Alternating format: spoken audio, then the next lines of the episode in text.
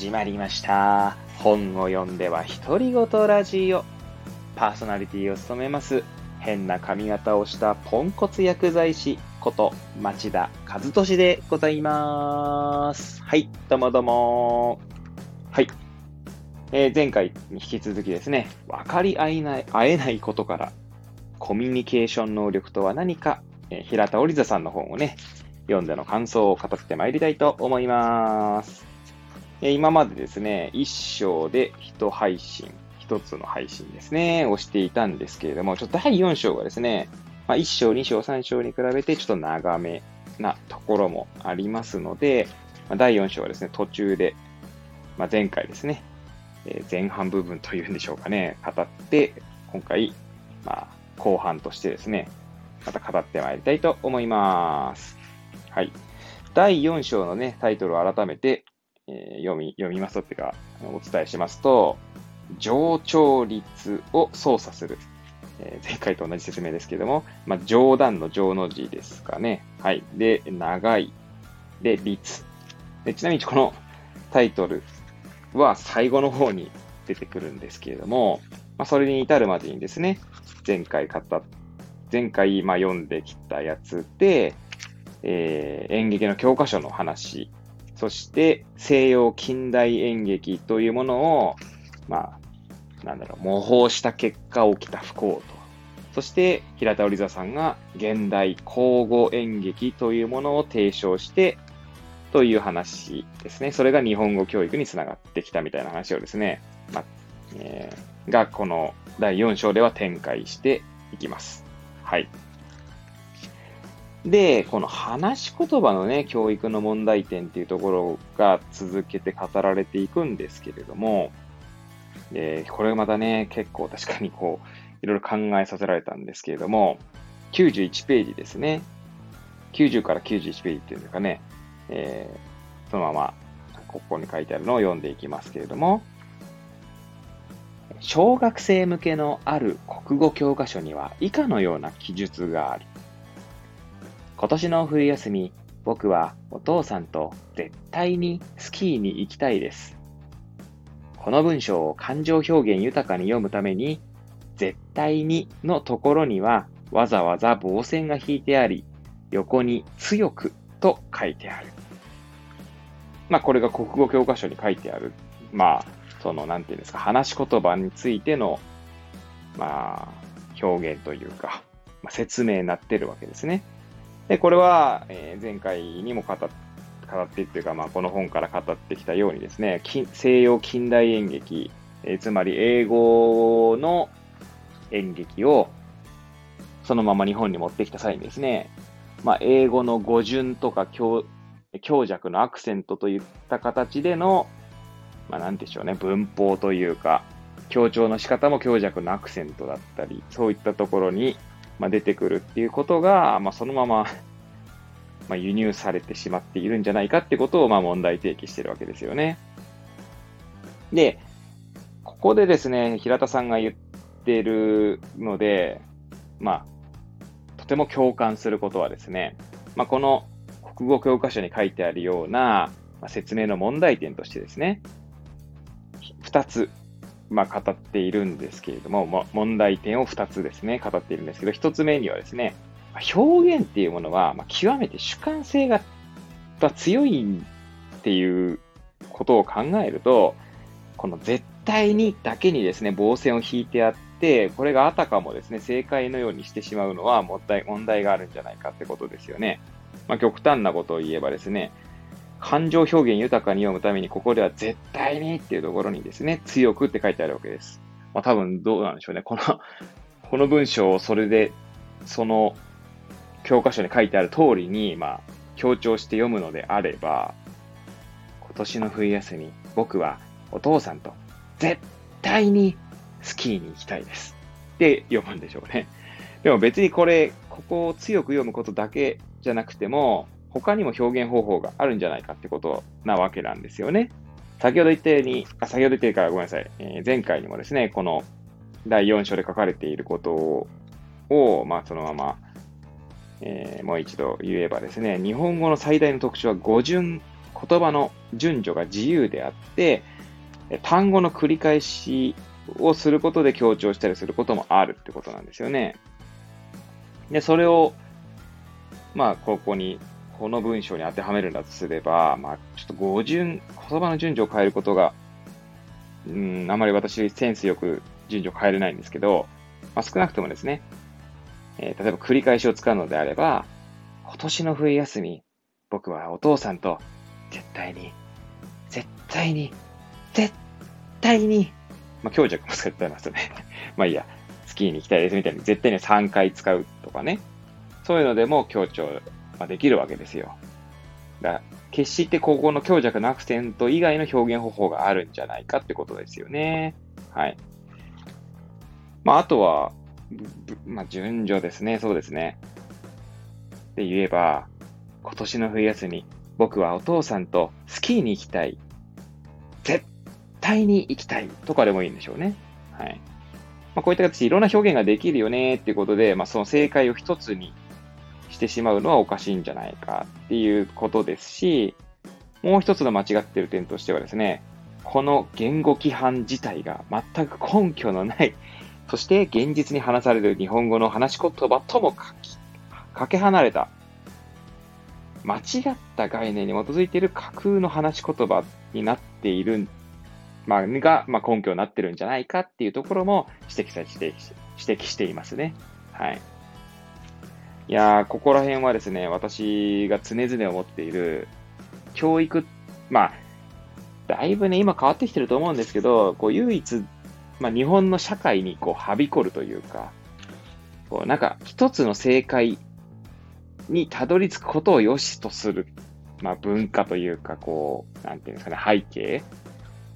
があ、まあなんか未だにやっぱあると思うんですよね。まあそれはですね、まあこれも完全に私の何の根拠もない、えー、考えではあるんですけど、それこそクイズ番組とかがね、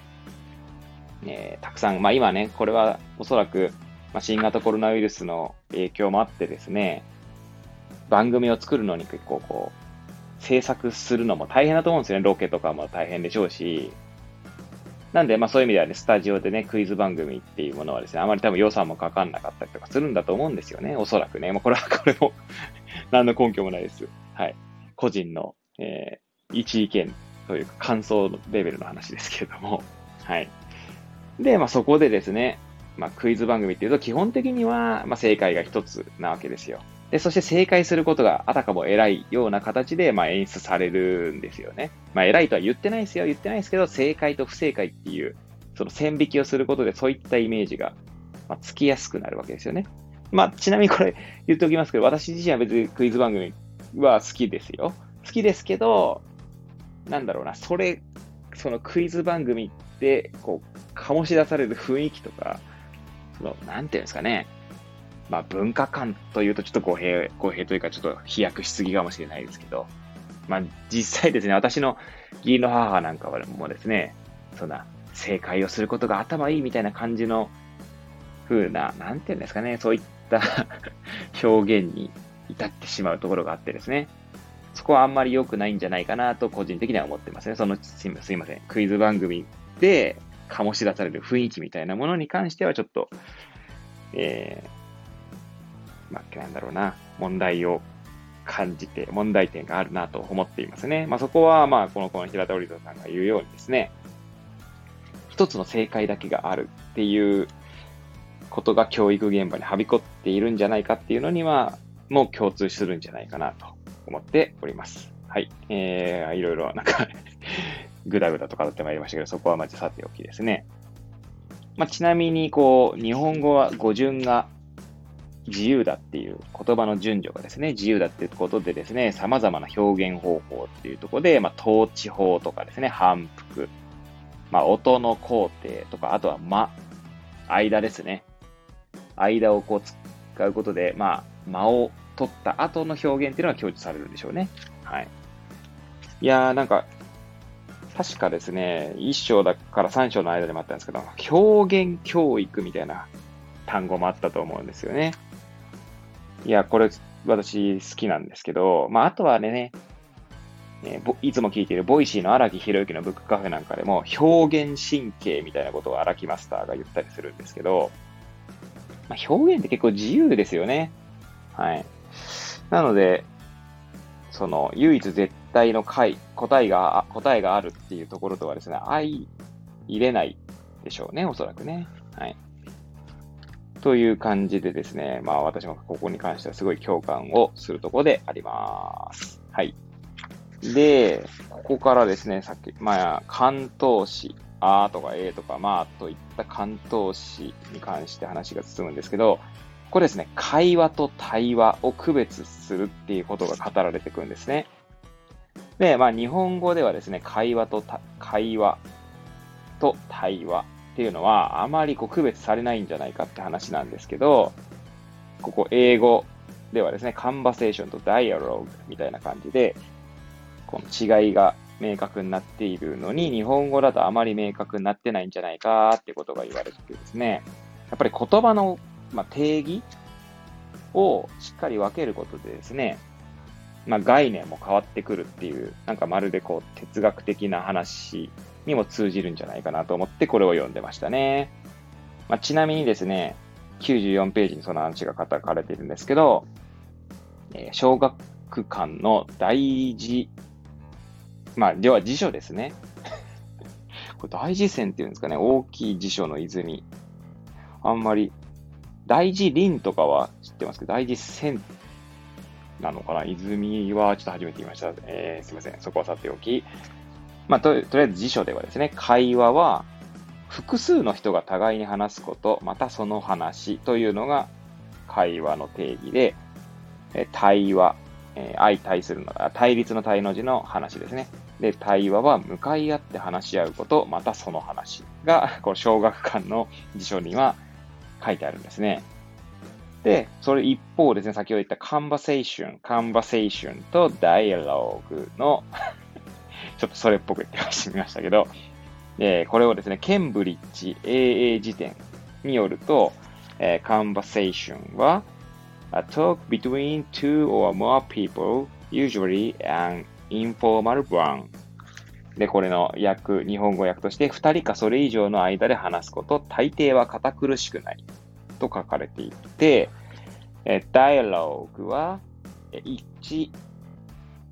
talking in a book, play or film え本や演劇や映画の中での話し言葉。そして2、a formal discussion between countries or groups of people 集団や国家間のきちんとした議論となっていると書いてありますね。で、この二つ、えー、日本語の辞書と英辞典を経てですね、平田織座さんが会話と対話を定義しております。で、それはですね、会話というのは価値観や生活習慣なども近い親しい者同士でのおしゃべりであって、対話は逆にあまり親しくない人同士の価値観や情報の交換、あるいは親しい人同士でも価値観が異なる時に起こるそのすり合わせなどと書いてあるんですね。いや、なるほどと思いながら、この価値観の交換っていうのは、えー、価値観とか情報の交換、えー、ここはですね、結構、私が薬剤師として日々患者さんと話していくな、いる中でもですね、意識するところですね。患者さんの価値観って結構ですね、千差万別でして、えー、それをですね、いかに汲み取るかっていうのは、まあ、完全に会話と対話の話ではないですけど、はい、あの、意識するところであります。まあ、それで言うとですね、確か統合失調症という、まあ、精神疾患がありまして、まあ、それの治療法としてですね、えー、海外で用いられている手法にオープンダイアローグというものがあります。これも対話ですよね。まさにダイアローグでしたので、先ほどのケンブリッジ辞典のダイアローグと、まあそして、えー、対話ですよね。に近いものが、近いものというかそこに通じるものがあるんじゃないかなと思いますよね。はい。で、まあ、ここからですね、会話と対話の違いについて、語られていくんですけども、その、日本人はですね、対話とい、日本日本人、日本の社会には対話という概念があまりないということが、まあ、基本的には語られていくわけです。そしてその延長でですね、この日本社会、日本人の社会のコミュニケーション文化についてですね、えー、平田織田さんは、分かり合う文化とか察し合う文化というのが日本のコミュニケーション、日本独特のコミュニケーション文化であると読んでおりますね。まあ、これはですね、えー、ここ99ページに書いてあるんですけども、これはどういった歴史から、まあ、そういった文化がなされて、まあ、これはあくまで平田さんの意見ですけども、まあ、まあ、それが語られてるんですけど、えー、このなんだ、村社会ですかね。で、田植えとか、まあ、草刈りみたいなところから、まあ、稲作文化の宿命みたいなことを言ってますよね。はい。まあ、これちなみに99ページ読みますけれど、読みますけれども、えー、これは例えば、みんなで一緒に田植えをし、草刈りをし、稲刈りをしなければ収量がなかなか上がらない稲作文化の宿命と言えるかもしれない。あるいは、極端に人口流動性の少ない社会を作った徳川、えー、幕藩体制でいいんですかね。が、そのような傾向にさらに拍車をかけたとも言えるだろうと、まあ、意見を述べております。で、その日本の、日本独特のですね、コミュニケーション文化、分かり合う文化、察し合う文化に対して、まあ、ヨーロッパですね、は、えー、まあ、要は異なる価値観というものが、を、まあ、なんていうんですか、宗教もそうですよね。キリスト教も確かカトリックとプロテスタントに分かれたりとかしましたけれども、えー、まあ、そういった形でですね、こうどんどんこう、異なる価値観とか宗教観というものが、まあ、相対する、まあ、あの近くにある中でですね、まあ、そういった文歴史的な文化的な背景から、ヨーロッパの方のコミュニケーション文化っていうのは説明し合う文化。つまり説明しないと分かってもらえないし、えー、要は、察するとかですね、分かり合うっていうのがまあ難しい説明しないと難しいよねってことが、まあ、ヨーロッパでは、まあ、当たり前なんじゃないかってことが言われ、ああいう、まあ、議論を展開していくわけですね。まあ、で、もちろんですね、どちらが正しいとか、どちらが優れているって話じゃないよっていう、まあ、念押しもされております。ね確かにそれは、よく問題点として言われますよね。日本の、こう、コミュニケーション文化。で、まあ、日本、こういったものがですね、今このグローバルなんだ、グローバル社会と言われる中で、国際社会というか、と、まあ、相対していくためにはですね、まあ、ちょっとウィークポイントみたいになるよね、みたいな。もちろん良さもあるんだと思うんですけど、まあ、これを、これをうまくね、展開できれば、まあ、争いも起こりにくいとかっていうこともあるのかもしれないですけど、今特にですね、その、日本的なコミュニケーション文化と、ヨーロッパというか、欧米諸国っていうんですかね、のコミュニケーション文化の、まあ、違いに、まあ、戸惑う、戸惑っているんじゃないかななんてもう、もまあ、なんとなくですけど感じるところであります。はい。で、そこからですね、ちなみに小項目で言うと、対話と対論の違いとかですね。あとは、その次がやっと出てきましたね。上長率。はい、今日はこれを語って えー、終えたいと思いますが、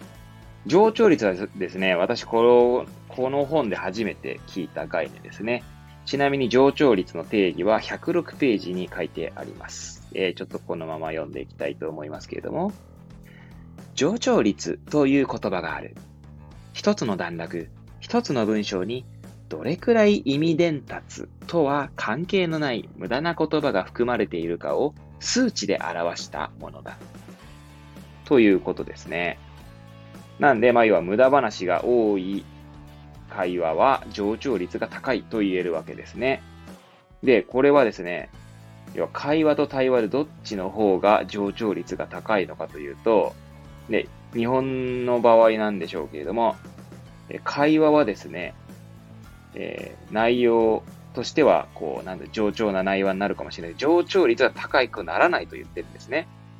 で、ここで面白いのがですね、106ページに、も最も上長率の、えー、低い話し言葉は、長年連れ添った夫婦の会話だろう。飯、風呂、新聞というやつだ。つまり、えー、意味、意味伝達、まあ、単語レベルになって まあ、それ通じ合うってことですよね。まあ、それがいいとか悪いとかって話ではないんですけれども。で、まあ、演説とかね、スピーチとかでは上長率が低い方が優れていると、まあ、されると。えーとかね、うーとか、その関東詞が多用されると聞きづらいわけですよね。で、逆にですね、これが面白いなと思ったのが、上長率が高くなるのは対話の方だってことですね。対話は先ほどの平田さんの、えー、定義で言うと、異なる価値観をすり合わせていく行為なので、当たり障りのないところから入ってく。まあ、腹の探り合いも起こるというところなんですよね。で、また面白いのが、えー、なんていうんですかね、これ脚本とかでよくありありそうなやつですよね。107ページにあります。はい。えー、っと、まあ、そうおっしゃるところは、まあ、わからないでもないですが、ここは一つどうでしょうか？別の例えはこういった見方もあるんじゃないかと。確かに、意味伝達とは関係のない無駄な言葉がめちゃくちゃ含まれてますよね。そうすると上長率は圧倒的に高くなると。いやー、面白いですね。上長率は対話において増していくと。で、ここでですね、最後に平田さんが言っているのが、まあ、言葉で締めていきたいと思うんですけど、21分も経ってますのでね。はい。109ページですね。で、私たちが、あの人は話がうまいな、あの人の話は説得力があるなと感じるのは、実は上長率が低い人に出会った時ではない。上長率を時と場合によって操作している人こそがコミュニケーション能力が高いとされるのだ。と言ってるんですね。いや、面白いですね。つまりですね、えー、ここでですね、例えとして NHK のニュースですね、午後7時のニュースと9時のニュースの 21時のですね、19時と21時のニュースの違いを語っています。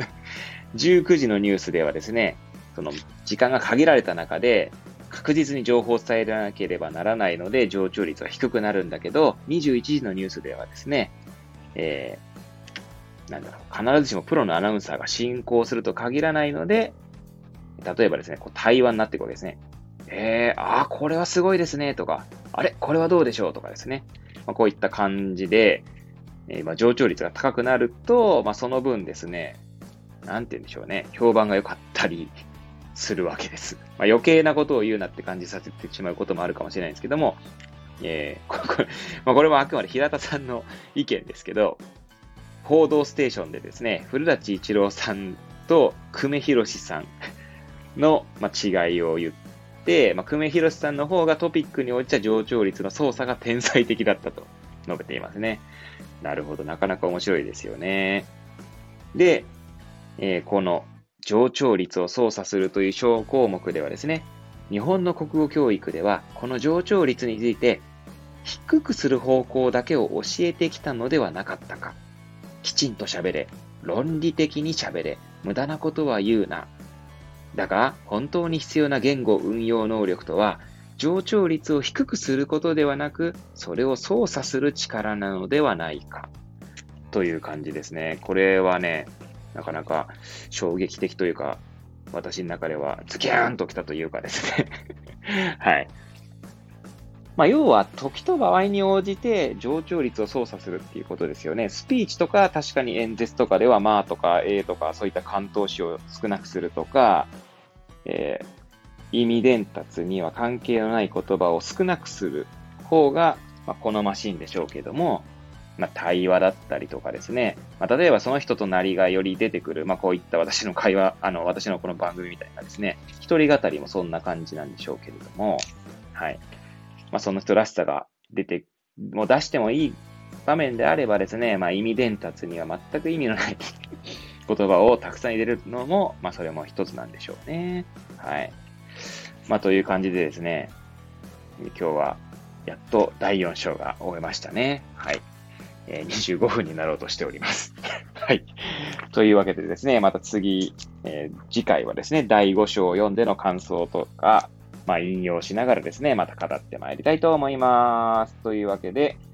え、今日はここら辺で終わりにしたいと思います。最後までお聴きいただき誠にありがとうございました。えー、次回はですね、第5章を、